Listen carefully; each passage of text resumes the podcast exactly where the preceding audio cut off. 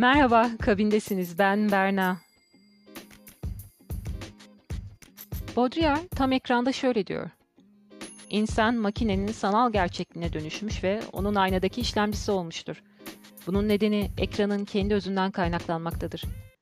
Aynanın öte dünyası vardır ama ekranın öte dünyası yoktur. Zamanın boyutları orada gerçek zaman içinde birbirine karışır. Hangi sanal yüzeyi olursa olsun her sanal yüzeyin özelliği önce bir boşluk olmasıdır ve haliyle herhangi bir şeyle doldurulmaya elverişlidir.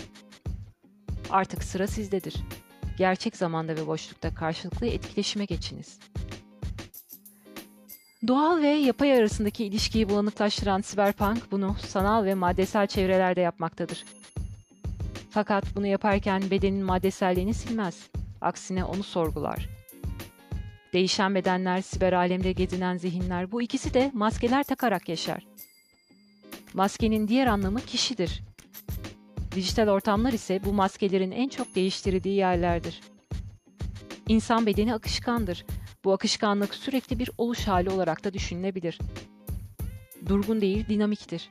Fakat bu durum tabii ki insanı sınırlandıran, algılanabilen uzayın parçası olan mekanın yok edilmesiyle mümkün olmuştur. Postmodernizmle beraber siber kültürde de mekanlar fethedilmiş ve sonra da zaman aracılığıyla yıkılmıştır.